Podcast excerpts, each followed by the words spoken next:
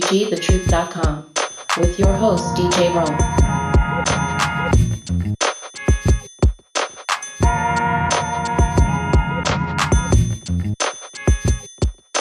Hey, welcome to the program, everybody.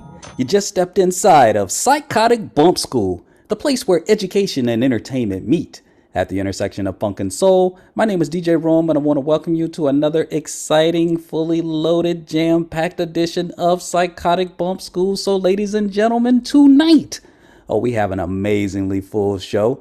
We have a few guests returning tonight. In fact, all of these guests have been here before. We got about four of them coming through, so check out this lineup.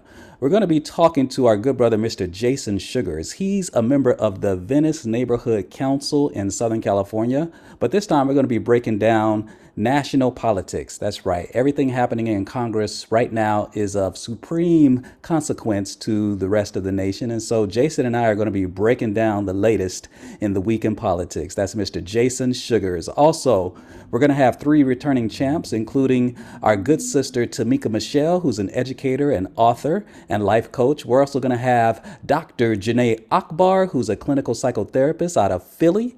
And we're going to have our good brother, Mr. Cleveland Robinson, who is a licensed professional counselor out of Dallas, Texas, as well as being a singer and songwriter.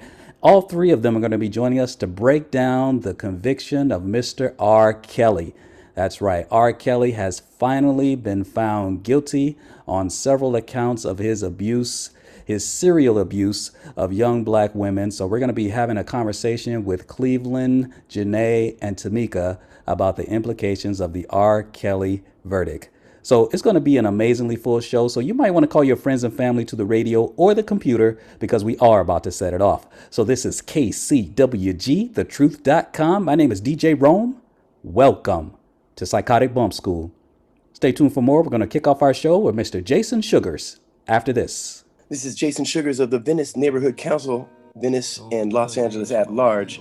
You're listening to DJ Rome of Psychotic Bump School, the place where education and entertainment meet at the intersection of funk and soul. I lift my hands to cleanse my energy. I've been running shit like a centipede, hundred kicks on these nigga feet, unintentional blunders, recover dust off the mud and tell haters fuck off. I'm buzzed and I might just bust off a slug if you push me. But redemption feels better than getting.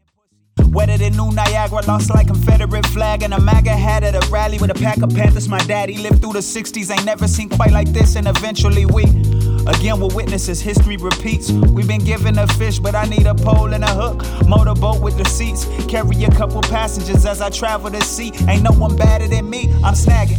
My older brother Ron told me what's bracket. He ready for a war while I invest and pay more taxes than cost of living in Dallas. This ain't fiction, it's factual. Thickest chick in the pageant. Don't get no trophy, but ass is looking like both cheeks are laughing. Shaking off in the dress, I caress it, smack it, and grab it. She told me play assassin and kill that shit like a fascist. Beat it up like the day I was born mama named me Cassius. She attracted to greatness, I'm 40 acres from average. Tony Baker, an animal, give her a little Kirkpatrick. When we lay up, she asking me questions like, Why you always looking to the sky?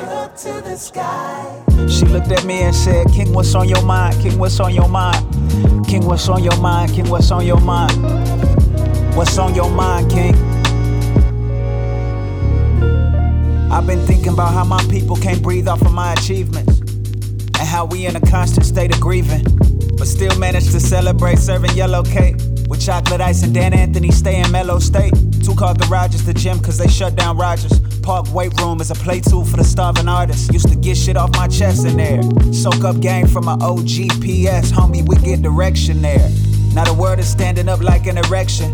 Active as a way of life, not just fucking elections. Condoms and a vest, we need every form of protection. Dangerous than a motherfucker, mind is primary weapon. Stuck in binary thinking, republic or democratic. Black and white is the puppet show, masters are living lavish. Masters are getting painted as savages if you challenge a system that only works if you happily already have it. Nappy hair and I'm melanated. I watch my diet of shit that I listen to, high vibrations that have you elevated. Like, uh, uh, uh, uh, uh, uh, uh. Confidence weigh a ton, it can't be undone. Tolerance on a million, I weathered it, I'm resilient. Spanish teacher with hood credit next to something Brazilian. Still searching for the one and only thing that brings fulfillment. Making it better for future generations of children. Buildings falling, seasons changing.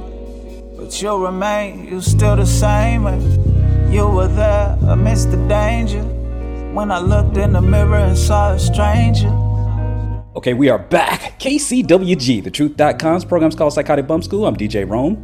And ladies and gentlemen, as we rambled on last week, you know we were talking quite a bit about what was happening in Congress and how consequential this uh, past week was going to be. Well, it was a whole bunch of do about a little bit, but not a whole lot. But there's still some haggling on both ends of the Democratic spectrum, if you know what I'm saying, the progressives versus the more moderate wing of the party, the centrists, and how they're going to get through the Biden agenda. So uh, I wanted to have a conversation about that. This time, not with myself, but with this good brother who was here a few minutes ago, or a few months ago. It seemed like only a minute ago. But hey, this brother is family, man. Uh, ladies and gentlemen, please help me welcome back to Psychotic Bump School our good brother, Mr. Jason Sugars. Mr. Sugars, are you there? I don't know the sound. Okay. Yeah. Hey man, thank you for having me, brother. Thanks for inviting me back. Man, you are a joy and a half. Mr. Sugars, ladies and gentlemen, if you can recall, sits on the Venice Community Council. I know I got that wrong, brother. Break it down for me again. You you got Venice Neighborhood Council. Neighborhood Yeah, Council. Venice Neighborhood Council. I'm uh, I am oddly enough uh, one of the very few uh, people of color on that neighborhood council. If you're from Venice, you know that that that doesn't really reflect the history in the community. And I'm, I'm the only kind of active brother uh, on on that council, and we've been doing some some work, but uh, nothing on the upper levels of what we're looking at right now happening in Congress and around the country. There's there's a huge right lean going on all the way from down at our council level. Really? to So I know that's some stuff we were going to talk about. Oh, absolutely, absolutely. Well, definitely want to get caught up on that. But man, have you been checking out what's been happening with the, the, the Democrats, man? They trying to get through the Biden agenda. They got two pieces of legislation, ladies and gentlemen, that we talked about last week. This infrastructure bill that has about 19 Republicans on board already for now. And then they have the Build Back Better bill, which has all the, the stuff that the progressives like, including uh, the social safety net, climate change, that whole thing. And Pramila J- uh, Jayabal, always say her name wrong. Uh, I believe she's out of Washington, West Coast Washington. Uh, she's leading the caucus, and uh, they're having to look. Mr. Sugar, when the rubber hits the road, it, it's okay to, to tout these things and campaign on these issues, but when you get into power, you have to govern and you got to work with people. So, Mr. Sugars, uh, I don't know where this is going to go. Uh, I don't know how close you've been following it, but what are your thoughts on this, man? This is a big, big deal that the Democrats have this majority in Congress and control the White House, and yet they're struggling to get things through. What are your thoughts about the latest that's been happening up there? I, you know, I'm gonna, I'm gonna say, man, and this is probably, I do appreciate the boldness and bravery that Jayapal's um, exhibiting in in fight in pushing back against even Democratic leadership and what Right? might seem to be a hard pushback against Pelosi. Mhm. And yes, you do have to work with people. I think, and I'm not. I want to say this out front. And it's probably not the right thing to say. I am not a Democrat. Right on. Right on. Um, this is absolutely not to say that I have anything to do with the current GOP or strong right-leaning so-called conservative Hey. uh, Republican Party. That's it's right, only to say that I haven't been able to, in the time that I've become more and more aware, I haven't been able to really attach or adhere myself to, in lockstep to a team. Yep. So, so I so agree. when we see that and we see Nancy Pelosi, who is an absolutely skilled and terrific politician, and in politics, yes, we got to work together. And it looks to me like uh, the head of the executive office, Mr. Biden, is trying to do the same thing. We've got to work together. Mhm. Um, I don't know that that's necessarily possible or true that we've got to work together all Mm. the way to the walls of allowing um, allowing the other side to dictate all of the terms of the movement. Um, we down. learned go- we learned going all the way Bush and, and beyond that, but you know we were too young to pay too much attention. Mhm. That worrying about what the other team thinks is not always the Ha. best move. you So- think? You know, so you know, really famously, like a friend of mine who's who's a now kind of a pretty well known uh, activist, political activist, um, Mhm. Was doing an interview in a magazine, one of the you know kind of higher scale black magazines that we love so much. I don't know if it was Essence or something. They asked him what he thought about uh, then President Obama, who was just about to start running for his second term Mhm. and if he was going to be if he was as happy with obama as he had expected to be- be because he worked so hard on his first uh, campaign is don Cheadle. and and would he be doing it again and he said something that relates here to a little he Mhm. said he's like i do like what he's doing somewhat i would love to see him be a bit more gangster about it because that's what they do yes. Yeah. and oh it went to the news and it went all over he says that obama should be gangster it's like i didn't say gangster Mhm. I said Mhm. gangster. And what I meant was that we have a party that we're working against that will just push right through us. They don't care what we think about it, they don't ask. Absolutely. With this small, slim, I say all of that to say, with this small, slim, perceived measure of, of, um, of weight that we have on the Democratic or the blue or the liberal or the progressive side right now, waiting for them to come to the table is never going to happen. Mm.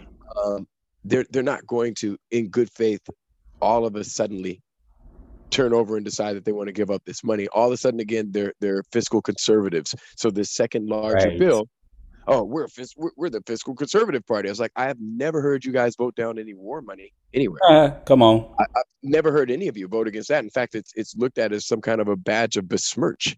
That's if you right. if you you know, so you're not worried about money. You're worried about where it's going Mm-hmm. and you Mhm. continue to hide that we continue to allow them to hide their real kind of uh, motivations and stuff in in other you know in other aspects of what's going on there we don't want to spend the money it's like you don't want to spend the money on these people and these things Mm-hmm. you don't want to spend any money pushing against big oil you don't want to spend any money you know we we understand Yeah. it's a huge amount of money that they're asking for i can't pretend that it's not Mhm. perhaps too big, but I, I gotta think that's where they started. But cutting it down to Manchin's 1.5 is not going to do the trick either.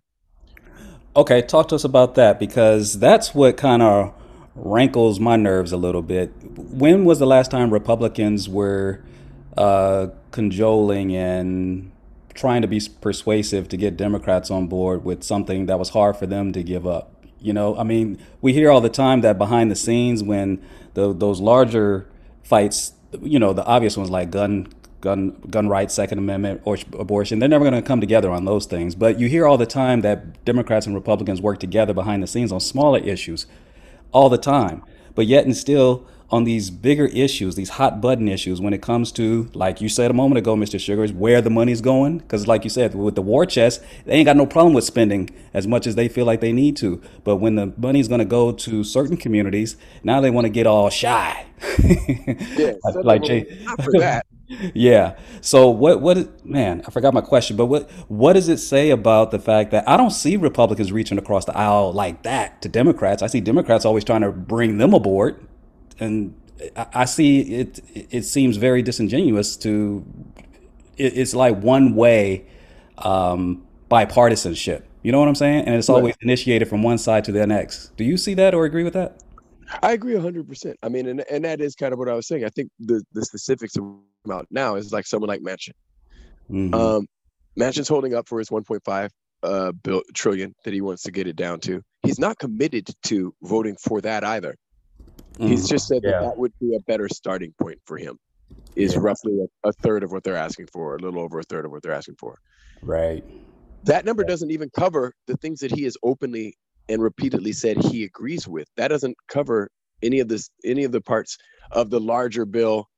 That 1.5 wouldn't cover what he's already said that he would sign up for. So what he's doing is basically just, and and I don't, you know, again, I hate the team, but he's Right. basically just a Republican. Right. and he's been voted into the Democratic side with the D on his name because he comes from a state where the parties are very are very much the same.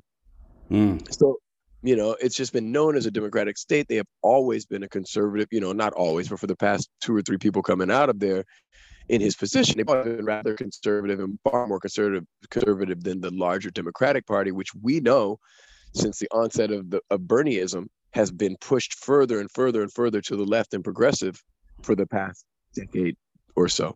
Yeah. So you know, the Democrats are moving further left. The Republicans are locking in and moving further right. Mm.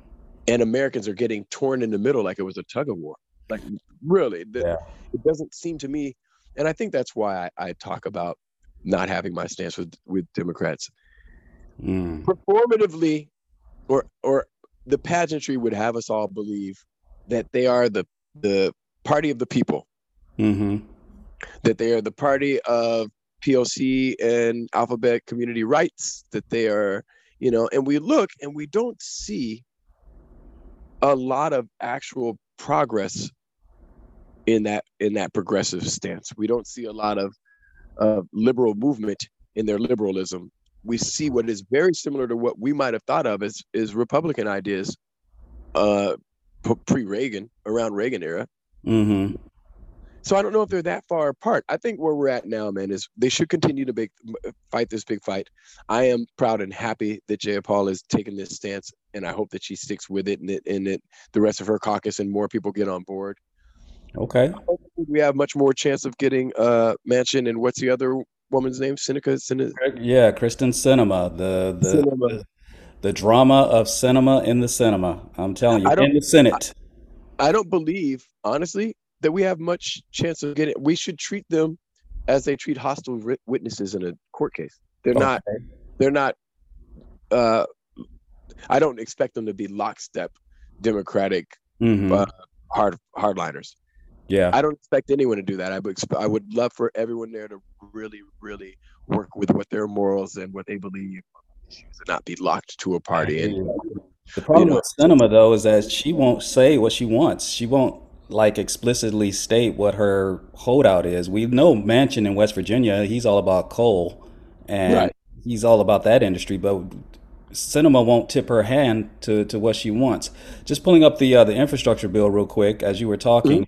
I was looking at what's in it. Uh, roads, bridges, 110 billion. Passenger and freight rail, 66 billion. Broadband infrastructure, water infrastructure, such as eliminating lead pipes, public transit, resiliency, including flood and wildfire mitigation, electric vehicle infrastructure.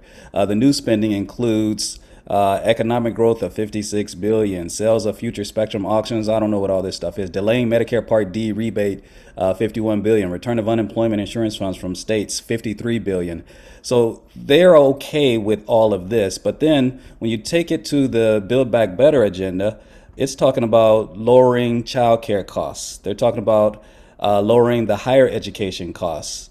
Uh, tax cuts for families with children. That was that uh, CTC that I think people Right. were able to access if they file for their taxes. Uh, yeah, I think that went through.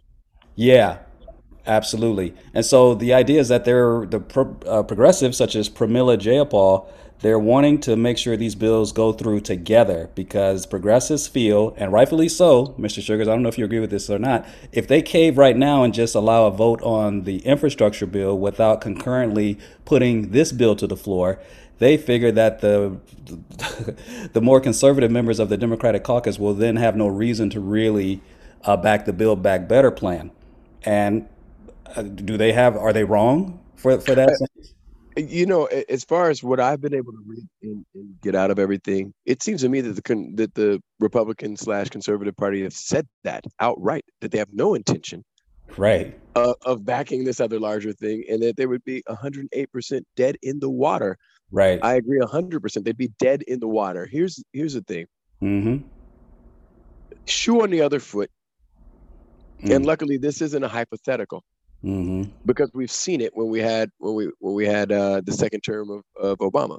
Mm-hmm. Shoe on the other foot, they would neuter us and walk right over us at every chance and every turn they got. I think so. And and if we need if we're going to create a true balance, then that's just what we need to do right now. Is wherever it is within our power to take power and Mm. just move without them, just do it. Yeah. It doesn't it doesn't much, especially with the different a difference being that we have the the, the majority of America wants these things to happen. Exactly. Exactly. The country that you that has elected you to represent them has spoken loudly and proudly that these are the things that as a overall civilized country we need Mm-hmm. We don't need to protect coal Right. In less than 150 years, the coal and fossil fuel industries have done what we know of to this planet. Less than 150 years we've been doing this, probably. right. Think Right. about how long America's been here. Um, not very long at all, a couple, 200 something years. So look at how much damage we've done in the little bit of time to the planet Yeah. using those courses. So, I mean, there's no reason to defend big oil. There's no reason to Okay. defend So, um, well, okay. So let me do this. This is KCWG, the truth.com's program's called Psychotic Bump School. I'm DJ Rome. We're talking to our good brother, Mr. Jason Sugars. He sits on the Venice Neighborhood Council, and he's just a concerned citizen of this country, ladies and gentlemen, breaking down uh, the latest in politics with me, pound for pound, round for round, to its final compound. Here's where it's at, man. Um, I, I would say you're absolutely right. And the problem becomes don't you then i mean you said at the beginning you you put that disclaimer out there and i think a lot of people feel the way you feel. It's like look i'm not a democrat. But when you think about the disproportionate uh, levers of power when people have access to power and how they wield that power like you said the republicans steamroll right over democrats. They don't care. You know what i'm saying? So it almost forces you to to pick a side. You're either with them or you're with the democrats. I mean so and, and okay, so here here's an off ramp for those that might be struggling with this. I'm not saying you are, but just entertain me for a second. Let's uh-huh. let's just say we don't we follow the James Clyburn out of South Carolina philosophy. We have permanent interests but not permanent allies. How's that? Right. Because sometimes we there might be some things we might be able to rock with, no matter what our personal political ideologies are. But there are, there's clearly a side that people resonate with, and you're either with the gangsters mm-hmm. or you're with the ones that are fighting against them. I mean, that's how I see it. What about you? I mean, that's. I'll tell you this, and, and being honest, I'd like to tout how I'm not a, a Democrat and I'm a registered independent. Right. I've only voted when I vote. I've only voted democratically. So I can't, you know, I, I can't say, you know, you you have to. We say that we vote more on issues in our conscience as guided by our intellect, right?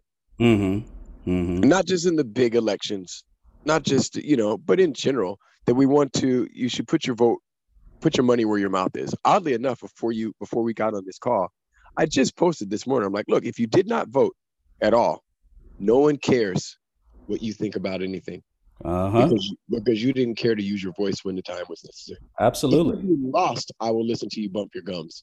Right. So if you're going to participate with things being what they are, you're going to end up voting either democratically or, or Republican, right? I mean, some one of them's going to win. It's it's it's Yeah. it's two options. Um, look, I'm sorry, progressives. I mean, some of y'all.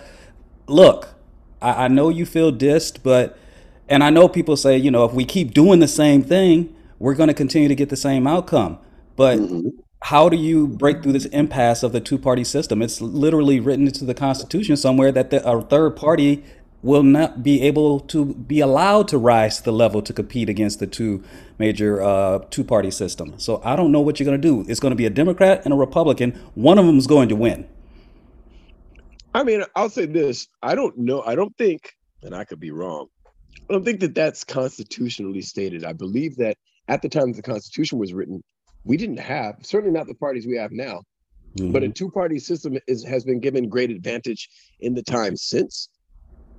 But Mhm. at the time that the Constitution was written, we didn't really have we didn't we didn't really have parties, as it were. There were you know congealed of political ideologists, some of which you know, all of which were white, nearly all of which were moneyed, you know, Right. and all of this has been built for and served them this whole time.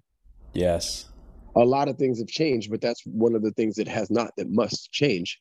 Mhm. Um, I really am a big proponent of creating more parties and looking to other countries in, across Scandinavia or whatever, where it's like, sure, there's too much to muddle through. So maybe we don't end up with 35 different parties running at one time. Mhm. But I think we could, I think we could fairly use four or six. You know, You know what? You're you're not wrong, uh, Mr. Sugars. Look at Angela Angela Merkel in Germany. She just just last week they just had an election in Germany, and you know I, I wasn't follow. I mean I've been following her a little bit, but I didn't realize what side of the the aisle she was on. She's considered a conservative, right? Right. And so the her party, however, did not win re-election. It, it was a more green party. uh, Yeah. candidate that that won because they have a like the the more diversified political ideologies that are able to compete at the highest levels of of governing and campaigning. And a Green Party candidate, I do believe, won that race. I think I think a Green Party candidate won. I think there's a fear with them right now whether or not you know because that government is set up so that they would have to create a a, a, co- a coalescence yeah, of all of the parties or whichever you know to fill positions and, and build a huge cabinet. I hope they have luck with that. I do know that the person that was in her party that was like her side man made some Mhm. terrible missteps. I think there was yes, him giggling at a giant flood that killed a bunch of people, like things that, that Yeah. come that are very serious to them. But she is, I gotta say, man, I might uh, someone recently that I was arguing with about things having to do with race and politics in America hmm was saying, you know, one thing about you guys, I would love to hear you. I would love to hear you say of any conservative black that you don't consider or call a coon or call some kind of derogatory name, because it seems to me that every conservative black that is out there on the forefront, you know, this was having to do with with uh, Mr. Elder at the time of the recall, Ooh, and and I had to say that there's a difference between coonery and conservatism. come on. So if you want if you want me to mention some conservatives that I've never heard called a coon, hmm Condoleezza Rice, Martin Luther King was a conservative. This is a religious man. Malcolm X was relatively conservative. This is a Yep. man who didn't drink or didn't smoke and had a lot of moral uh, aptitude built into his ideological beliefs. Yep. Uh, Muhammad Ali was a conservative. Like what you guys are calling conservative here in the United Mhm. States is nothing but is anything but it's extremism, Absolutely. right wing extremism. And because you call it conservative, what's conservative about hating gays? Right. What is how's that conservative? What is conservative about hating and, and and looking for ways to continue to oppress black and brown and other people of color? It's not conservative. Well, what they would say, I'm I'm going out on a limb to to speak for them. You uh, should. Well, yeah, because they're saying that, that that's conservative because it blows up the traditional idea of the American family, a man and a woman. And listen, man, that may be very true about the traditional idea of the American family. But when we think about America and her traditions, from the genocide of the natives that they used to create it, and from the the use and oppression of the black folks that they made build it, to the ways that they've that they've continued those same things. American tradition doesn't mean a lot to many of us Americans that have never hmm never benefited from it. Come on. Yes, the nuclear family would be a great strength builder in every one of our sub communities. I believe in that. In our Black community, I see our loss of that or weakness of that as having been uh, uh, historically a weakness. I'm not going to pretend that, and and I say all of that. I might as well get to my point. I consider myself mildly conservative. This is not Right. conservative that we're talking about. Right. You know what I mean? So so I mean, I think I think I'm sorry.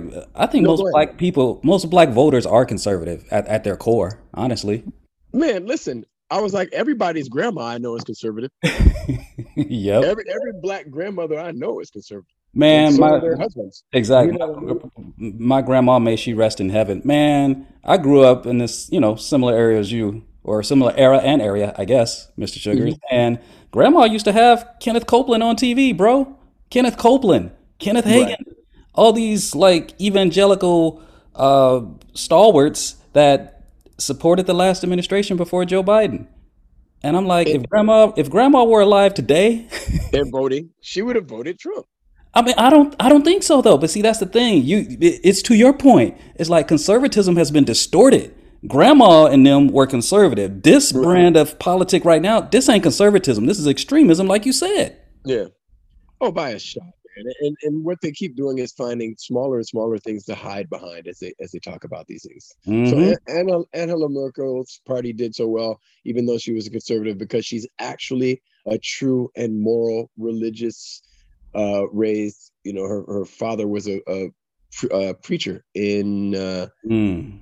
you know she was raised in the church yeah i mean I, I think that we could we might do well to see some of that leak into or seep into our politics here Mm. um our previous administration with uh with he who shall not be named except by clown face emoji um they really grabbed the reins and rode the the pony of conservatism but you go back to the administration beforehand and obama was a, a a I want to say like a malleable conservative. Bruh.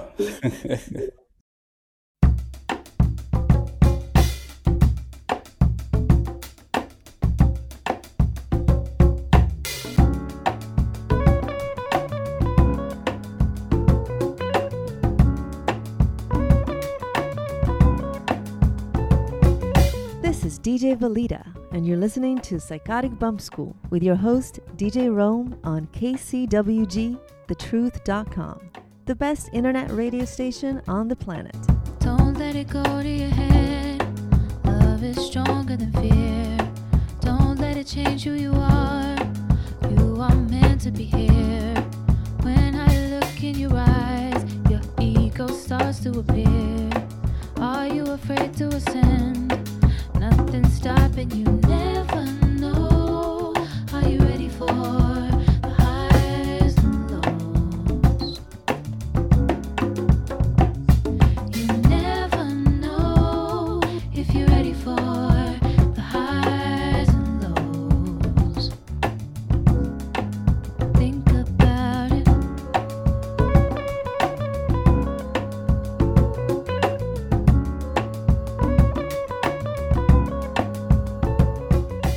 lot of people voted against the former guy, who shall be nameless, in favor of Joe Biden and Kamala Harris because Yes. they wanted him in to to execute our desires, those that voted for him anyway, right? So uh, this is a little sensitive, ladies and gentlemen. So I'm gonna throw a disclaimer out there. Uh, we got this mask mandate. We got the va- not the mask mandate, the vaccine mandate. That's for people that have school age children. Uh, now they're saying there's going to be a mandate, uh, I believe by fall 2022 when it'll really kick in, that children, school age children, and California is the first, I believe, in the country to really put this down. Gav- Governor Gavin Newsom, uh, all children, school age children, have to be vaccinated. So for those that have been with this administration, uh, it's created some striations within the voting bloc, Mr. Sugars. I mean, it'll it, we're too far out now from a general election in 2024, but a midterm is coming up in 2022 when typically it tends to be a referendum on the party in power. Right. What do you think this vaccine mandate is doing to the communities as a whole, uh, especially those that voted for Joe Biden and Kamala Harris?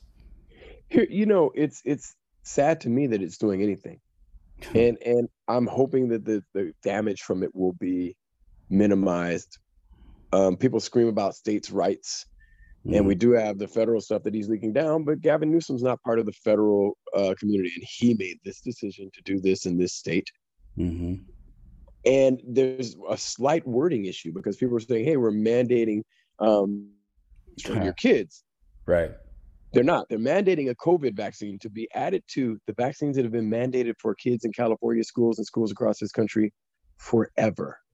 Every one of us out here screaming about how we're anti-vaccine or blah blah blah blah, and I'm not one of them, by the way. Mhm. Have have scars on our left shoulder from our or our right shoulder from vaccines that we've had since we were children. Yep. So this is being added to a list of safety, public health safety, hmm that people be vaccinated against something that killed hundreds of thousands of people in this country last year or over the Right. past two years. Bruh, 700,000 as of this conversation, bro. 700,000. Now, mind you, I, I, you know, I understand fears. I have great fears of big pharma. I have, I have issues with, you know, the monetization of, of uh, healthcare and pub and you know the pirating of public health. You got to pay us to. I, I have issues with that. I'm gonna bottom line this a Mm. little uh, for me, my own personal take, since that's all I, I have access to. Absolutely. Yesterday I was at the funeral. Yesterday morning I was at the funeral of my mother's older brother. She had two brothers. Now she has one. My mom's gone as well. He passed away specifically and directly after a very brief and horrible battle with COVID. Mm. This was yesterday morning. Now, mind you, I hadn't seen him in a long, long time. I, you know, whatever, we live different lives. Mhm. His wife, who I also haven't seen, got up and said, Hey, and her only speech at his funeral, and this is, of course, all our folks, you Mhm. know, Mhm. out in the Pasadena area, um, get the shot. She said, I'm not going to lie to you. If this hadn't happened and I hadn't seen this, I probably wouldn't have gotten it, but I have got it, and I'm Oh telling everybody God. in this room because I love you. Go and get the shot. Wow. All of this pseudoscientific mumbo jumbo against some uh, against a vaccine that so far we don't know that it's killed anyone. I've seen no evidence. I've seen Mhm. less evidence of the COVID vaccine killing people than I have of Democratic vote Yes. Okay, so let's not panic because we're being mandated all of a suddenly to have vaccines when I know for a fact that I've been getting vaccines by mandate to go to school in California since the 60s. Bruh. I work in education. I, I Uh-huh. can't work I can't work without a TB shot. Well, of course not. I can't. You know? And Uh, you're not going to be able to work without a COVID shot. Dude, uh, my condolences to to your family. You so without giving away too much detail, do you know if your your uncle was vaccinated or not? He was not. He was not, and she was not going to be. I don't know that they were anti-vax. They just hadn't done it. I swear to you, right now, in front of everybody, that according to what she said at the funeral yesterday morning, Hmm. one of the last things he said to her was, "Babe, please get the shot." See, this is what man. When I troll, I, I troll, Jason. I, I, I troll people on You, this I could do it for- if they would take me by the word, I could do it for a living. But go dude, ahead. dude. I troll because you know, and I, and I'm a, I'm a bit torn because some of my loved ones um, are not vaccinated, and they feel very strongly about that position, and they they they are very serious when they say they have evidence that people have been harmed by getting the vaccine, and they have their websites and their sources, and they're very serious about it, and they feel very put upon by this Biden administration to be vaccinated. And what you said a moment ago is key because it's it's still a choice, right? In that you Right. can either produce proof of vaccination or submit to uh, being Testing. tested. Yeah. And so I know that that still feels restrictive, un-American. Okay, I get it. But see, my point is what what, what just happened with your with your family. I don't hear Jason. I don't hear anybody going on the internet saying on their last breath during on their on their final in their final moments on this earth. I don't hear anybody saying do not get vaccinated. They're telling people to go get vaccinated. Right. You know what I'm saying? You don't hear Right. that story in reverse, and so it doesn't that mean something to the to those that are holding out because they wish they would have gotten it in most instances, or else why else would they be saying that? Why would they send that warning out to their closest loved one to warn all of you? To, Right. to you know what I'm saying? I mean, what what's in it for them at that point except to do the right thing finally, right? I'll tell you what you can do. You can go ahead and don't get vaxxed. I wish you the best of luck. But the rest of us should have the right, with Yeah. our fear, because we're fearful like you, to not have you around us, risking our lives or the lives of our kids or the elders in our families or whatever. So Mhm. make the choice. If they make it a mandate that you have to do so and so, and I don't love that. Oh, I don't love that. But if they make it a Right. mandate that you have to do so and so with your body, Mm. or you can't work in certain places, then I don't know. Spit or get off the pot. Get your Yeah. shot and move on. Get a job somewhere where they don't. I don't know. I'm sure that there's going to be jobs where you don't have to be vaccinated. Wow. Well, yeah, that that's where we're headed. That's exactly where we're headed because And it sucks. Yeah, I mean, I've I've talked to people, man. They they want to get out of California. I mean, we're we're in California. They're like, yo, I want to go where DeSantis is out in Florida. Okay, get on out there get by all means. Man. I got five dollars. Listen, I'm gonna open a, a, GoFundMe and put some. I got five dollars on each of your tickets. Go ahead. My biggest weapon in my trolling has always been condescension. Hmm. I have a I get it. tendency because I know that it's frustrating and upsets them. So I don't argue. I don't name call. I yes. you know, I can just be super condescending, and and I have found that that is just as negative effectful as if I were cursing them out and calling them names. So I'm Mm. trying to be more accepting of other people's communications, even while even while deflecting their ideas Right. in an open forum. Like, listen, man, here's why that doesn't make any sense. Mm. I'm not going to say that you're stupid because you believe it. I'm not going to say you're not doing the right research in the right places.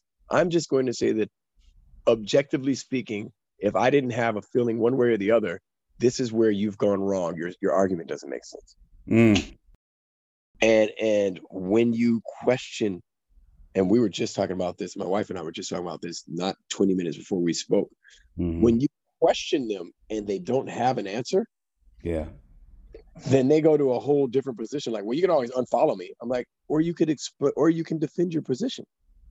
Or how about yeah? well, And how about when when it gets right down to it, just say you made a mistake. Just say you were oh. wrong. Just say you miscalculated. Just say you misunderstood the data and you got it wrong. I mean, how many times can you double down and still be wrong? How many times can you be loud and wrong at the same time with no a bit of count of accountability? I mean, it, it, at some point, like you said earlier, it, it becomes a very disingenuous process if you're not going to have a conversation in good faith that you're trying to find some common ground. In order to do that, you have to be mature enough to admit that somebody scored on you, and it's okay. That's how we all learn. Everybody's, you know, it's. I'm not trying to dunk on you, but I am trying to reach a, a bridge of understanding. And if you're not even trying, then it, it, diplomacy is headed fast out the door, and I, I'm running out of patience. Oh man, listen. Here, here- here's the here's the thing, and I'll give them an extra point that helps, and it's right along what you're saying. Mhm. You don't have you don't have to admit you're wrong. Mm, okay, Accept it and govern yourself accordingly. there you go. You don't have you don't have to tell me you're wrong. Right. Once you've seen the light, just just speak as loudly and proudly in the correct direction as you have been. Yes. Keep that same energy. Keep the keep that sa- main handle your scandal and maintain your lane. Wow. Keep doing it. Keep doing what you're doing.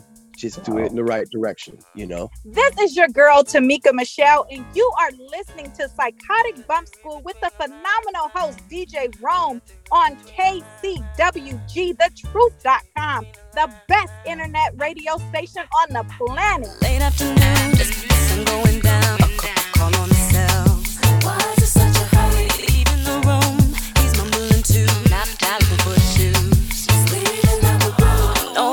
explanation, no actual location. Just watching him pacing. Wonder who he's chasing. A little conversation, leaving no debation. He left the door swinging.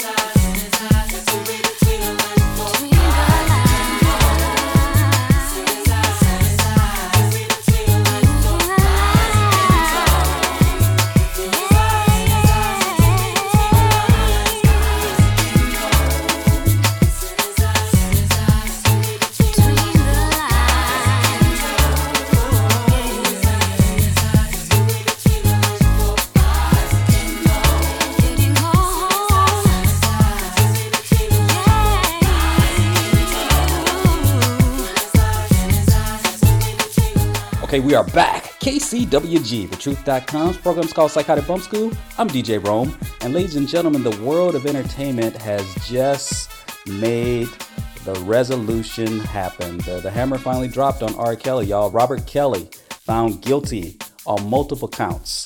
Finally, uh, they got him, y'all. Uh, after years and years of uh, reported conduct of holding young black women hostage and mistreating them. Uh, if you could recall on Psychotic Bump School, we did an entire show on surviving R. Kelly, that hard hitting, extremely triggering documentary that came out a year, maybe almost two years ago now.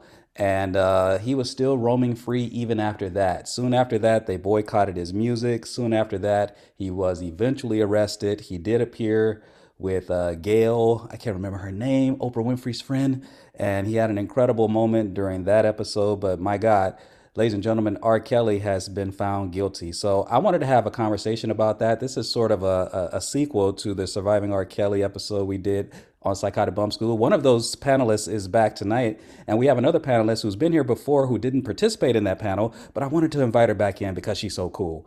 So, uh, ladies and gentlemen, first, uh, let's swing out to uh, the beautiful city of brotherly love, uh, Philly in the house. Uh, this good sister is at the University of West Chester in uh, the beautiful Pennsylvania in Philly. So, ladies and gentlemen, please welcome back to Psychotic Bump School our good sister, clinical psychotherapist, Dr. Ginneh Akbar. Dr. Akbar. Hello, there. hello. What's yes, up, I'm- sis? Oh, it's so good to be back here. Thank you so much for having me back. And this is a this is a big one. This topic's a big one. So Well, uh, that's what I'm thinking about, and I guess I should have announced a trigger warning to everybody listening. There, we we gonna talk about some stuff. So, uh, Ginneh, thank you for being here. Also, Ginneh, we have this good sister. This good sister, y'all know this powerful voice. This good sister is an educator, life coach, author, uh, public speaker. Oh, she does it all. She's uh, just a, an amazing dynamo of a spirit. Uh, she comes to us from the beautiful state of California, y'all. Southern California, putting it down. Ladies and gentlemen, please welcome back to Psychotic Bump School our good sister, Tamika Thomas. Miss Tamika, are you there? Uh, Hey, bro, how are you doing? It's so good to be here. Ah, like Sister Ginneh said, this is going to be a heavy one, but I'm ready. I got my boxing gloves on. Let's go. Come on, come on. Actually, I used to refer to you as Tamika Michelle. Uh, she's always coming ready, y'all. She comes with those gloves drawn back. And, uh, let's get after it. Um, Tamika, I'm gonna start with you. Actually, you were here when we did that big show a year and a half ago, and I don't know how closely you've been following the news, Ginneh and you, but they did get him, ladies. They did get him. R. Kelly found guilty. Uh, what are your thoughts before I swing over to Dr. Akbar? Tamika Michelle, what are your thoughts? You know, my thoughts are just like finally, you know, as someone that grew up listening to his music, um, that I can't even stomach it anymore. You know, I, I'm I'm Yeah. doing kind of like um, a resolution within myself of can I separate the artist from the music because you know I, I don't think any of us would disagree that he's an extremely talented individual but as someone that is a survivor of sexual abuse it feels like this is vindication not only for the women that had to suffer through this but also for those of us that maybe our abusers have never been charged it's it's like a silent victory for us as well so i am i am extremely happy that all of the evidence that we've had for years has finally proven that he is definitely guilty of all these charges Wow, how about that? Dr. Ginneh Akbar, your thoughts? Woo, you don't know how happy I am to hear you say that when uh, DJ Mm. Rome asked me to be on this show about this topic. Right on. I said, yeah, of course. And then I started thinking about it. I said, oh Lord, if he gets me on there with a bunch of R. Kelly apologists, I don't know what I'm going to do. So, Mm, right. so I was like, I don't even know how to ask that. Real cool. You know, I'm to just pray for the best, you know? So I'm I so do. happy to hear you say that. And yeah, that's my feeling too. It's about time. What took them so long? And you know, we need to make a commitment to protect our Black women and girls. And this was going on for far, far, far too long. So I'm Mm. happy that there's some, you know, there's no real true resolution because he Right. harmed so many lives, right? Mm-hmm. hmm But but it's a step in the right direction for sure. Absolutely. Uh, I'd like to welcome to the conversation the good brother, Mr. Cleveland Robinson. He's a licensed professional counselor out of the beautiful city of Dallas, Texas. Mr. Robinson, are you there? Go ahead and unmute yourself, Hey. good brother. Welcome back, good man. How you doing? Thank you, bro. Good to always talk to you. You know that. Oh, it's always a pleasure. Uh, we're talking to Dr. Akbar as well as Tamika Michelle out of California. Uh, we're having a conversation about R. Kelly. As you know, good brother, what are your thoughts on this conviction? Uh, the singer, the songwriter, the man, the icon has finally gone down, good brother. Mr. Cleveland Robinson, what are your thoughts? Um, you know, as a as a um, musician and music lover, which is how me and you met, Right. um, connected truly. Um, it's it's so many layers, man, to it. It's the the uh, the overall quiet theme of how in the black community we uh, enable and look over sexual abuse. Yeah. Um, and of course, it is the ongoing um, issue of what happened to get this brother to get to the place where things got this out of hand. Of course, you know, if you just read a little bit, you see the backstory right there. Um, but I think all of that is insignificant at this moment. Mm-hmm. I think the biggest issue that we're dealing with is uh, I'm I'm a little bothered by still so much public denial, Yes. and um, we have a weird flex, and the flex is I'm a listen anyways. Right. Um, right. Come on, man. You don't have no R. Kelly on your playlist right now? listen, I'm I'm a, I'm a stepper, so I'm very hurt that that, that uh, Yeah, R. really. Kelly um, did this because I I absolutely was cut come on and I'm going to hit the floor immediately. Unfortunately, um, um, uh, The ba- listening to him, my conscience was getting per- picked uh, picked apart at that time. So now as the time the, the, the trial kept going on, I was like, this ain't right. Yeah. you know, it's and honestly, this is my conscience told me. I am not the person to judge, but in this case, I do judge Mhm. those who say, because what it uh, ultimately boils down to is, long wasn't my child. People want to say a lot. As long as it wasn't my child, I got no problem. That's what I was about to ask you because uh, before you came in, Cleveland, both Ginneh and Tamika are parents. You're you're a dad, right? Yeah, Okay. Wh- who? What? What's the configuration of your children? I just had one daughter. One. da- Okay. Well, everybody on here has got daughters. Yeah. So that that's deep. So Ginneh, um, from this, is what I'm saying. I mean, when people will continue to justify their, I mean, I don't know. At this point, I mean, all three of y'all is this has got to do it, right? I mean, at some point, at some point, you got to let this guy go. I And I, I know you're, you would you're think, innocent. but Yeah, you would think. I mean, you're innocent until proven guilty. But how many bites of this apple are they going to allow this man to have before? How many No, more girls are going to be mean, hurt? I mean, and Ginneh, it's always like, you isn't know, enough enough? It's always like, oh, but Harvey Weinstein, oh, but this person, oh, Right. but Elvis Presley, oh, Yeah. like, okay. They do say that. care all Yep. of them can be trash too. You know what I'm saying? Like they all can be Right. trash together. Yeah. Yeah. But It's it, no, but you know, it's no limit on how big the trash can is. It they all can go in there. they all can go. Yes. Go ahead, Tamika. yeah, I agree. They're all trash. Throw them all away. But like like um the brother that was speaking said, I can't with good conscience. When I hear even step in the name of love, I'm like, I ain't stepping in no name of uh, pedophilia. That's Yeah. what I Right, hear now. right. I, hear, I just hear it different. You can't unlearn things that you've learned. So I, I can't, I cannot separate the music from the artist. I just can't. Yeah. And, and maybe I need some of my own healing.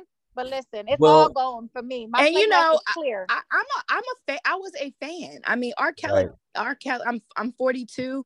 hmm He was the soundtrack to my childhood and my Without a teenage years and my Without young adult years. You know, I mean, I can think of an R. Kelly song for every stage of my life for the past 30 Yes. years. You know what I'm I saying? mean, And this is a guy that wrote "I Could, I Believe I Can Fly," and yeah, I mean, what, what Born the into the He, '90s. Born into the '90s was one of my most favorite albums Oh, ever. yeah, with To public announcement, and the joint he yeah, for Michael it was was, a classic. It was yeah, a you were you it's were not just alone.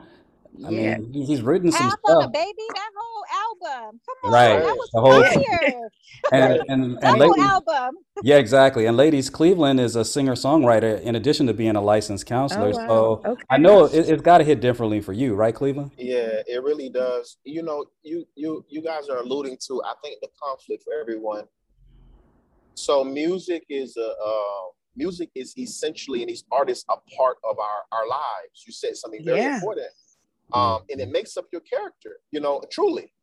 And so when this a situation like happens, where it's an artist that actually you know has intertwined their music into a part of our culture. Our culture Yes. is a part of the black culture. He's an You icon. comfortably He's say a that. cultural icon. It is a Yeah. Yeah. he is an icon. Yeah. And so it's a difficult mental It is. divorce. Now, hear this very clearly. If we're thinking about it deeper, there it's not about throwing away his music. And I think this is what we're getting away. It's not about that. It's about accepting what has happened, accepting what he has done. Mhm. And I'm gonna use another word instead of killing the music. You can't kill the music, but it has to be retired.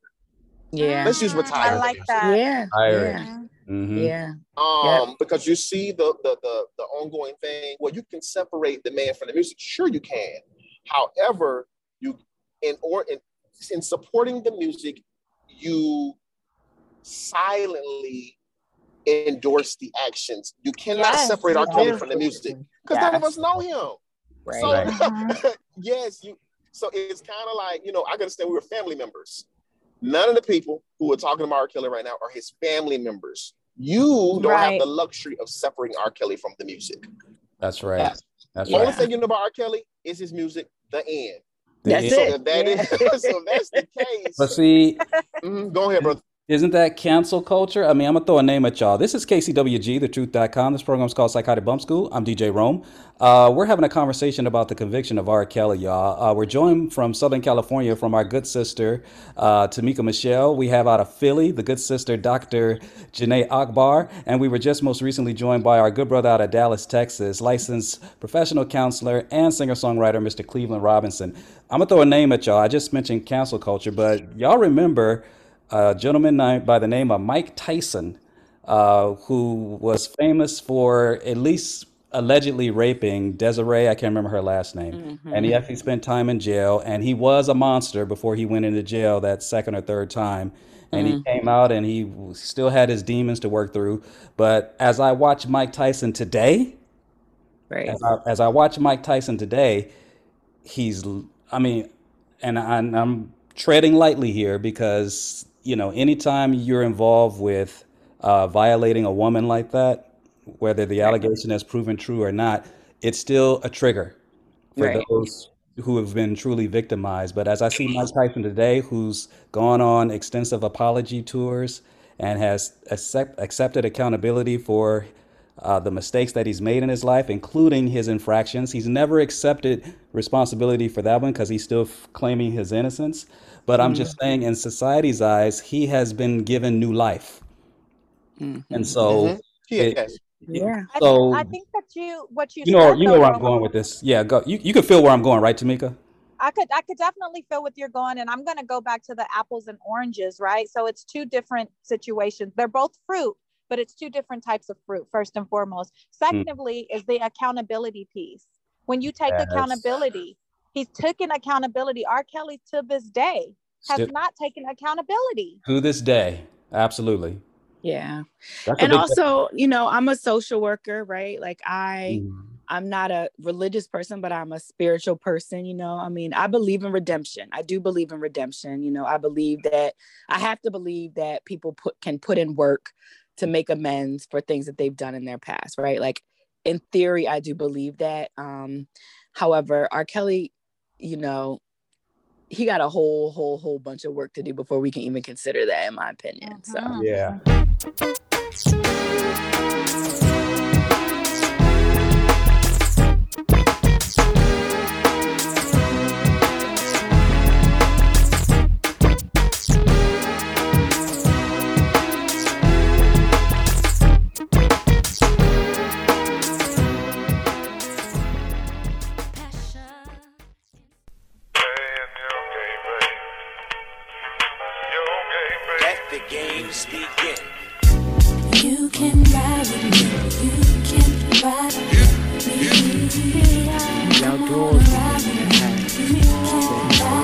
This is Cleveland Robinson, your soul ambassador, and you're listening to DJ Rome on Psychotic Bump School, the place where education and entertainment meet at the intersection of funk and soul. Experience this. You and I riding on a natural mist. With me and my guns, we still number one like Chris. Blacksmith and Wesson on the top of your list. Mysterious individual ST.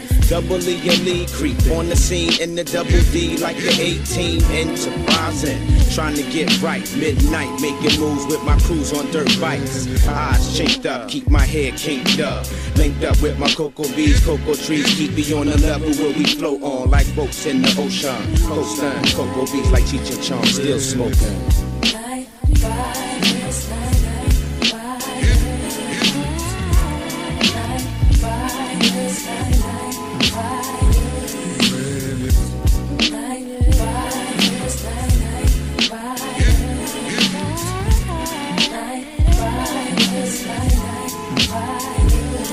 The night is major. Read the message flashing on my pager. Preparing for our gig in the sold out skater with money makers who hold the tables down in Vegas.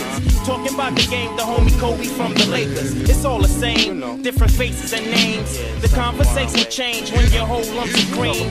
Rumors spread quicker and new friends come round. But forget where you from, got to get laid down. The super cat of this rap ish. Don't own no blacks, but I'm a classic. Posing with Falia for the fat flicks. They catch the night breeze as we burn down trees. Riding in the buggy I 3 to NYC. What y'all people represent? Who cares? What we here to represent? Who cares? What y'all people represent? Who cares? What we here to represent? BC King when you come on down. You see ST when you come on down. You see Mobileye when you come on down. You see BDB when you come on down. You see Aaliyah. What y'all here to represent? Who can? What we here to represent? Who can? Buckshot be the number one champ. Speeding fast like Ramadan, plus I blow the amp and the fuse. Buck beat the balls, you lose if you toss. Must have got crossed at the road again trying to floss.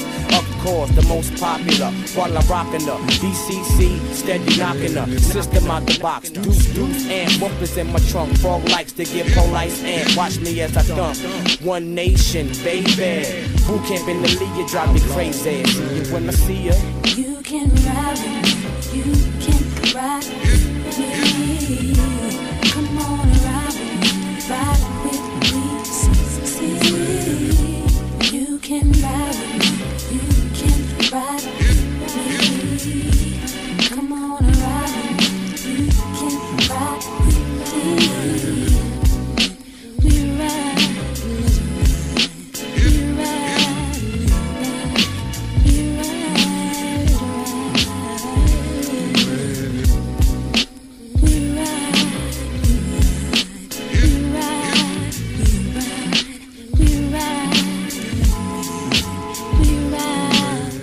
So, what does it say about how we now choose our heroes, uh, the the music that we like and worship? Should we? Because he's been telling us for years, y'all. Trapped in the closet. Uh, Yeah, age, Lord. age ain't nothing but a number. I, mean, know. Seems like looking- you're ready, Lord. oh my God. My God. We, we've been looking past this stuff. He's been dropping cues for years. So what does it say about how, as a community of black folks, I mean, there's black folks on this call right here, but this is universal to everyone. How in the world, Cleveland Robinson, would we advise our young? All y'all got kids. So how do you talk to them and have conversations about how they choose their musical idols and, you know, discern, make discernment. I mean, they're, they're having these new conversations about Drake now too. Lots Well, I was just thinking about Drake. It's yeah. like Drake, Lil Uzi Vert, all these guys that are out here. Meek Mill just dropped a, a, an album the other day. So But Cleveland, Drake how, is Drake is supposedly, you know, into grooming very young girls too. I mean, I'm not trying to start rumors, but that that's Oh been God. conversation in you know Yeah, in I've some of the circles that I'm in. oh boy, I, I'm yeah, not like it's a real, it's a real conversation that folks are having, you know. So, Wow. but I mean, that just goes to show you like modern day things that people are talking about. But Ooh. my question is also too, like, where do you draw the line, right? Do we not listen to songs R. Kelly wrote, you know, even though he didn't sing them, you know? That well, like what? I mean, I, look, I, I like I don't know.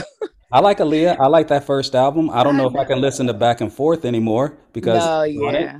But the the one, uh, the self-titled one is banging from 2001. I mean, I don't think Beautiful. he, he Yeah, didn't yeah. have, you know the what boat joint on that. Yeah. Yeah, man. I mean, I believe that that it's about personal accountability. Okay. Yeah. So I Mhm. realize we can't go into, you know, the music market and start cherry picking every single thing in the world. That I don't think it's about the I don't think it's about that. It's about these are what his representations are, and we are choosing consciously to take a stand. It's the symbolism behind it because what makes it what's making this a murky situation is what I said earlier. It's the weird flexes that people are doing that are saying one, um, I'ma still listen, or two, you gotta separate the man from the music, and I'm listening anyways. That's where the problem is. Right. It's it's the community Yeah. accountability. Um, if we had Oh, community that's- accountability, then I think things will look a little bit more different.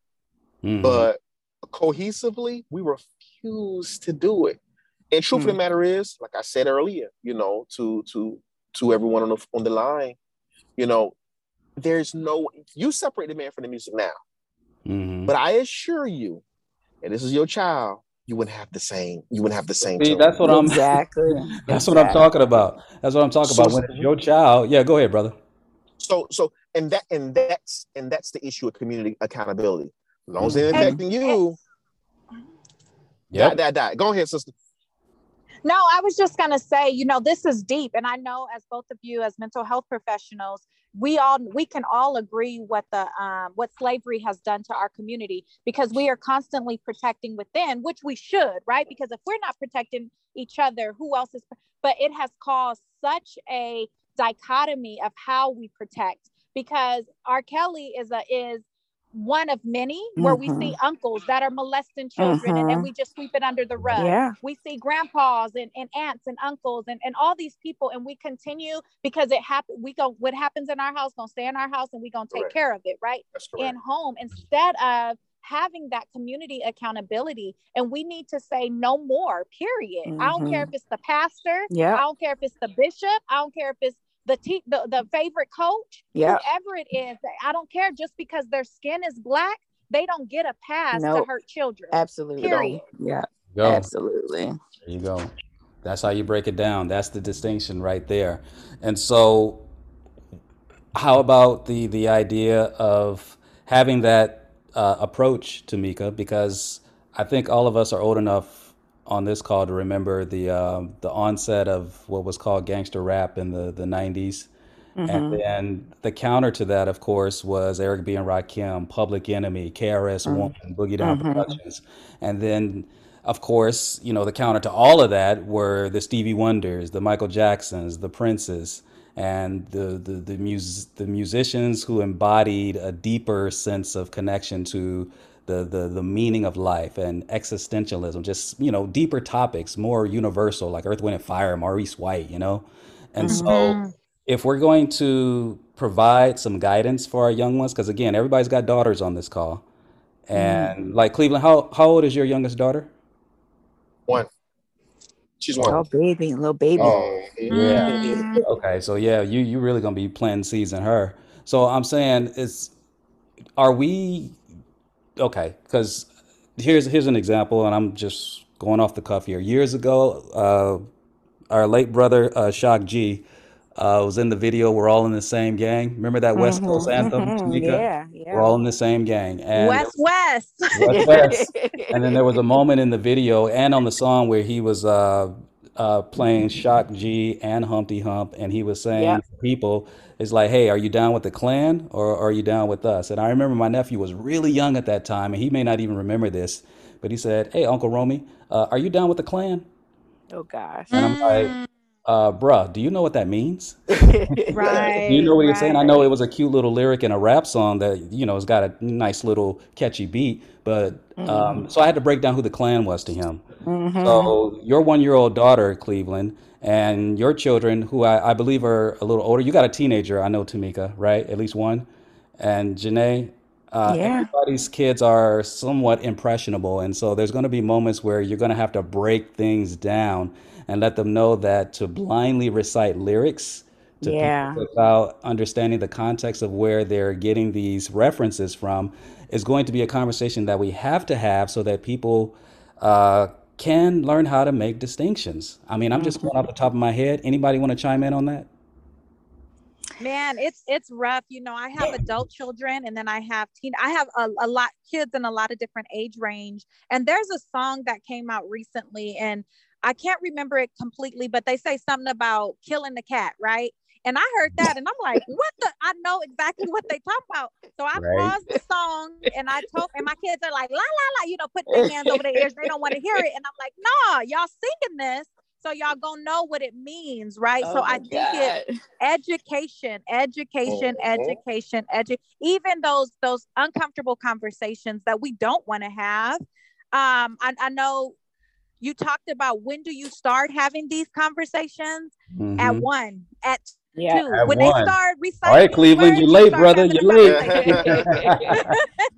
At one, Tamika, at one years old, wow. is is when they start to understand and start to recite we got to have the conversation we we can't we cannot no longer say you know oh i tell you look, we we just can't these kids these 2020 They're sharp. 20 these kids is different they different, different. Yeah, they are. Yeah, they are. I mean, you know, but I think about like I was just you know talking to some of my friends about this. Like I remember being in sixth grade singing "Color Me Badd." I want to sex you up. I had no Yeah, that's idea. right. That's so funny. You true. It's true. Right. You know, That's or true. like I remember one time I was singing um "Juicy Fruit" and Tume. You know, Come on. mom being like, "That's You can it." lick me everywhere. Come on. right. That's what I'm saying. You ain't know? talking about no Tootsie Pop. Come on. Right, exactly, exactly. Oh having my no God. idea what that meant, right? Right. having my mom just be like, "Girl, what? You know, stop it." Well, I got one. I got one for y'all too. Cleveland, I'm coming to you next. Sorry for cutting you off, Ginneh. Y'all remember SWV, right? Remember the group Oh SWV? yeah Remember the downtown. Downtown. They ain't talking about mid city LA or Dallas or Philly. Right. They're talking about downtown. Yeah. Right. Yeah.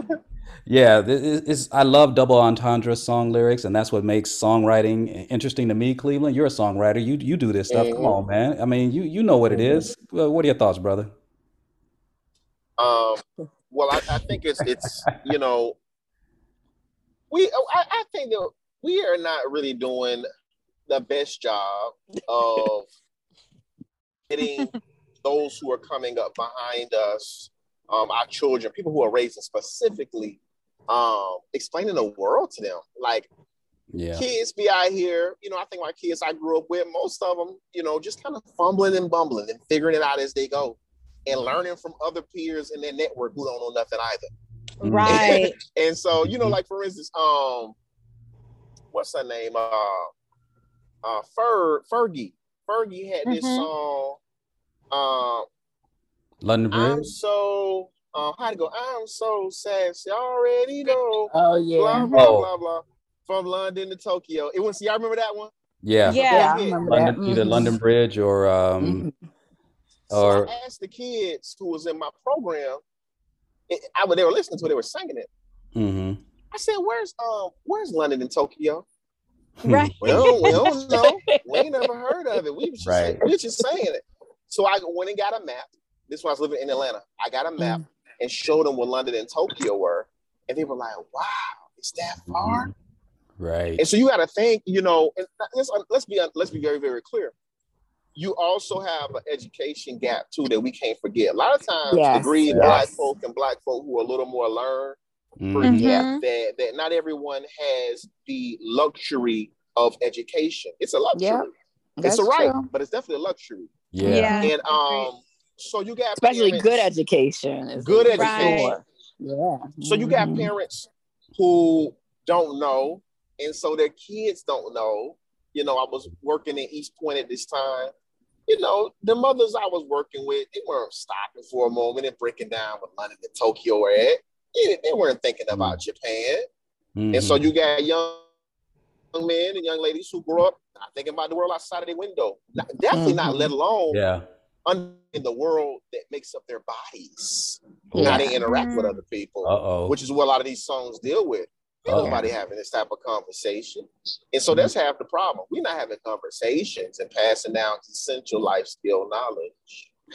Yeah, I mean, and I think I think that is a good point. point, and also I think it comes down to exposure too. Like, okay, you want to listen to Megan Thee Stallion, fine. We also going to listen to classical. We also going to listen to jazz. You're going to know who Mhm. John Right. Coltrane is. You're going to know who Sarah Vaughan Right. is. You know what I'm saying? And so I think there's a I think there's a way that we can say, fine, here's your music, here's mine, here's your grandparents, you know, here's what a Mhm. whole range of people listen to so that it's not just that one-sided part that the kids know just from their little part of life. But isn't it interesting? You're, you're not wrong. But isn't it interesting how I, I love Chloe and Halle, Halle? And Yeah. Chloe Mhm. is really, she's coming into, I, I don't even know how sisters like Ginneh and you, Tamika, feel about Chloe. And she was on the VMA recently. And this was really, really, she's she's super talented. I Mhm. mean, come on. But she's also a very uh, curvaceous woman and she's not shy about it. And so Mhm. to a certain, you know, group of people who, as we're talking on this conversation, on this call right here about the sexualization of young girls, um, this could be, you know, I'm treading lightly, Tamika. I could be apples and orangutans again on this one. But but when you think about the emerging talents such as that, young the young Thundercats like Chloe, who are coming into this really strong, powerful woman-based Beyonce frame, and they're really, really out there. Um, how do we encourage young women to develop their talents, develop their uh, their skill sets, to develop their intellect, their curiosity, and look beyond the surface of uh, what's considered to be performative, um, you know, absolutism when it comes to projecting a certain kind of image that could be labeled as a, you know, the the, the quintessential black woman of modern day. Uh, people are out there setting examples for people. That was a mouthful, Tamika Michelle. I don't know how you're going to handle it, but I'm going to toss it to you. What are your thoughts on all that? that was that was definitely layered and i you know i i struggle you know and i teeter on the side of you know i want i want us to be able to express ourselves fully right but then also with having Right. self-respect so what does that mean to you i believe that all of us have our um our meter of what self-respect means and uh, but i you know because i see deeper than just what's on the surface and you know that about me Yes. um, I, I see some unhealed parts. I see that when you have to, and this is not for everyone, but I think when you feel like your body is your um, is what has to kind of you have to show the world that first. What's Mhm. really going on? What's really going on? Like what where where are the unhealed parts? You know that we need to address, and and why do you feel like you have to show so much? Because her sister is different. They have equal Yes. amount of talent, but you notice that she's being more like showcased than her sister. And Yes. and why is that? So I think that we have to, I feel like it's programming. We're programming again that in order for you to get where you need to go, you got to have me knees like stout like Meg, right? You got to have the body. You got to be bootylicious. You got to have all these things. And and that is a conversation that I'm having with my girls because I have all sizes. I got some plus size girls and then I got some girls that don't even have not even started developing and they're old you know they're 15 16 and i let them know that your body is not your value that's not your Mhm. value hmm How do you talk to your sons though? You got sons too, right? Absolutely and i also let them know you know not over sexualize women. Um i would knock one of their heads off and then i'll have to call cps on myself right? Well, right? I, I i let them know constantly that women are not valued by their bodies. It's with their brain you know and and like uh she talked about i i, I have them listen to like lauryn hill and india Arie, a, a wide variety of music so they Mhm. understand very clearly that they are not their body they're not their hair they're not any of these things right? There's what they're what between their head that's what gives them value. And i make my sons understand that as well are your sons adults already? I have two adult sons. So I have a 22 year old, a 20 year old, and then I have a, a nine year old. So Oh, my okay. older sons, um, you know, from a very young age, and I literally I started talking to them about sex and sexuality at two, three years old. I had to. Mm. Well, see, Cleveland, uh, Ginneh, I'm coming to you in just a second, but I'm listening to her, uh, Cleveland, and I'm thinking guys are very visual, right? And so it's a thin line between having that that fact, that's a basic fact, and we all have to accept that. And then you have to teach them how to still, despite that, to uh, have a level of self control, right? Because Let me say this. if that were the Oh, case, sorry, we- we'd be running around wild, wouldn't we, Cleveland? Go ahead. Let me say this, and I don't want the other sister to forget her um her rebuttal as well. But I'm I'm listening, and once again, is layered. Like you know, this is the this Yep. is the the fake take right here on the phone. Yep. And here's the truth of the matter: society already looks at black women differently. Okay. Mm-hmm. And mentally, I've really evolved on this topic because this topic really is a topic of conversation. And I feel like sisters should be able to show their more co- courageous, okay, mm-hmm. stereotypically bodies in freedom without being without being judged or over sexualized. Okay. But I think a sister should be able to show her body without being judged over sexualized, should be comfortable with being sexy, right? Mm-hmm. Um, should be proud of her body because we've been shamed so long, Yes. but at the same time, um, be able to be an example and project some class. My question is, is that possible? Mm. Mm. Everybody ain't Right. thinking that deep. It's either like she's sexy and we only looking at her body, or she's Yep. Lauryn Hill and she's sitting here Yep. covered up and being deep. Exactly. I don't know if people know how to look at an average black woman body and be like, she mm-hmm. got all these mm. curves and hips, and but we putting value into her whole self. I don't know if people know how to do it. I know. Ginneh, what are your Because, thoughts? Oh, like go you ahead, said, brother. Bro, I want to see it all. I Well, love see, seeing the curvy sister, and I want to see her brain too. See that part. See, they we get underestimated for that. It's like, yeah, we are visual, but it, it takes more than that. I mean, you still got to put in work to get us and land Mhm. us. You got to come with more than just that. Dr. Akbar, what are your thoughts? Yeah, man, it's hard. It's real. It's, it's very, it's like, I, I mean, I feel the same way. Like I said earlier, like I'm very anti-respectability politics, and also, What do you know, mean you by know, that, by the way? Can you can you explain because that? I, yeah, so respectability politics are like this idea that in order to get approval from white people, we need to, you got to pull your pants up, you got to talk a certain way, you can't say certain things, you got to present yourself in a way that white people find not threatening and appropriate, right? Mhm. So like the whole idea, like if you if you don't wear your hoodie, right? So pull your hood, hood up, pull your pants up, dress this way, um, and so you so you won't get pulled over. But it's not necessarily true. That's not going to save us altogether, right? And Mhm. also, I say this coming from a place of privilege, right? I'm at the point in my career where I'm tenured at my university. I'm the director of the department.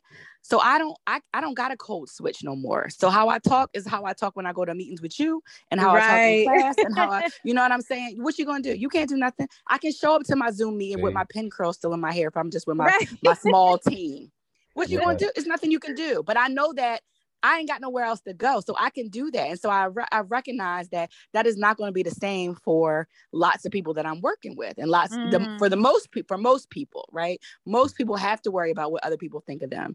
Most people have to worry about what their job and what their businesses, and you know, you have to get jobs. So I think it's a fine line. Like my my my first instinct is let's change the world so that the world don't have to look at people a certain way right? But that's a that's a real tall order. That's a very tall order right? Is that Mhm. and like just like you know brother was saying like people people aren't thinking like that. People are thinking like what's in front of them and that's what i'm going to judge. And so i i think i think it's good to just keep having these conversations about we don't owe white people quote professionalism quote you know whatever they dis- dis- deem as what should be respectable and also we got to exist in this world where people are constantly judging us. So i don't have an answer for that. That's just where i'm at with it right now. Well, that it's nuanced. Uh, did you want to speak to that, Tamika? No, I'm just I'm just saying yes and amen because I you know it's it's a it's a tall order. And again I hold my breath. What what I am going to do is continue continue to have these conversations because I believe that this is what you know breaks things up um, is is speaking about it we have to speak about it and we also those of us that are standing in that place of privilege we have a responsibility to live authentically and not to shrink and not to hide. Absolutely, when- yeah. Right. And to just live out big, live our big lives and wear our natural hair or wear the weave or do whatever you Right, feel like you want to do. Exactly. Right. And and because we we are a role model we are setting examples and so we have to continue to use that privilege right to the people that are behind us the people that are on the side of us that may not have that privilege but being that example to them Mm. Yep, absolutely. Yeah. Amen. And there we stand. I mean, it's a lot to this. I mean, like I said at the top, this is a very triggering situation. Uh, at the end of the day, we will have to go out and live our lives the best we can to influence those that are closest to us, that are looking to us for examples and guidance. And they're going to have questions, y'all. They're going to have questions about how to govern Yeah. themselves and how to carry themselves. Like you were saying, Ginneh, it's like respectability politics. I was thinking about the need to code switch and to flip it up just Yeah. to be accepted sometimes. Mhm. You know, all of that plays into how we navigate society and how do we do that while still upholding our dignity? Because there, there, there's so many things that are competing for our attention and aiming at all times, it seems, to strip us of our dignity. And so it's a constant fight. But I sure appreciate Yeah. y'all being here. Uh, we are, wow, we are blessed with uh, the amazing educator, life coach, public speaker, Miss Tamika Michelle, the author of the Restored Manual. We have our good sister, Dr. Ginneh Akbar, tenured, hello, tenured at West, oh man, my God, Western, West Chester, Westchester, West Chester, Westchester University. University yeah. in the Yeah. beautiful state of Pennsylvania, in Philly, right? Outside of Delaware, right? Yep, that's right. Oh, there we go. And uh, ladies and gentlemen, last but not least, we have our good brother, licensed professional counselor out of Dallas, Texas. The good Brothers, a singer songwriter as well. The amazing Cleveland Robinson is in the house tonight too. Before I let you go, real quick, uh, Tamika, uh, Cleveland, Ginneh, if you have anything going on right now, I'm gonna give you a real quick minute in about two minutes to tell us where we could find your latest material. Mr. Robinson, Tamika's got the Restored Manual. Uh, Ginneh, you can announce whatever you need to. Uh, let's start with Tamika Michelle. Where can we find the amazing project called the Restored Manual? Miss Tamika Michelle.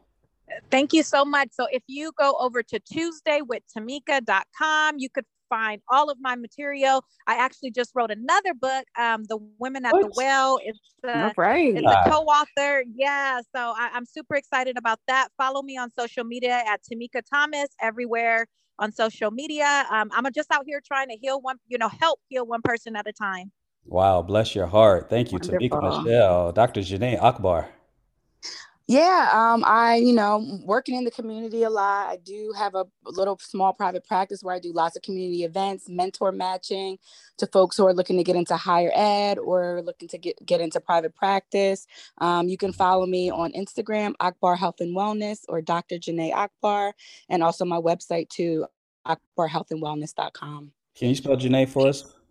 Yes, sure. G I N N E H. And Nice. Akbar is A K B A R. So Dr. Ginneh Akbar, that's me. Just the way it sounds, y'all. Thank you, Dr. Akbar. And last but not least, the good brother, Mr. Cleveland Robinson out of Dallas, Texas. Good brother, what you got? Hey, everybody. Um, once again, thanks, DJ Rome, for inviting all of us for this conversation. All the time. Um, you can always find me at uh, at INCR House um, on social media.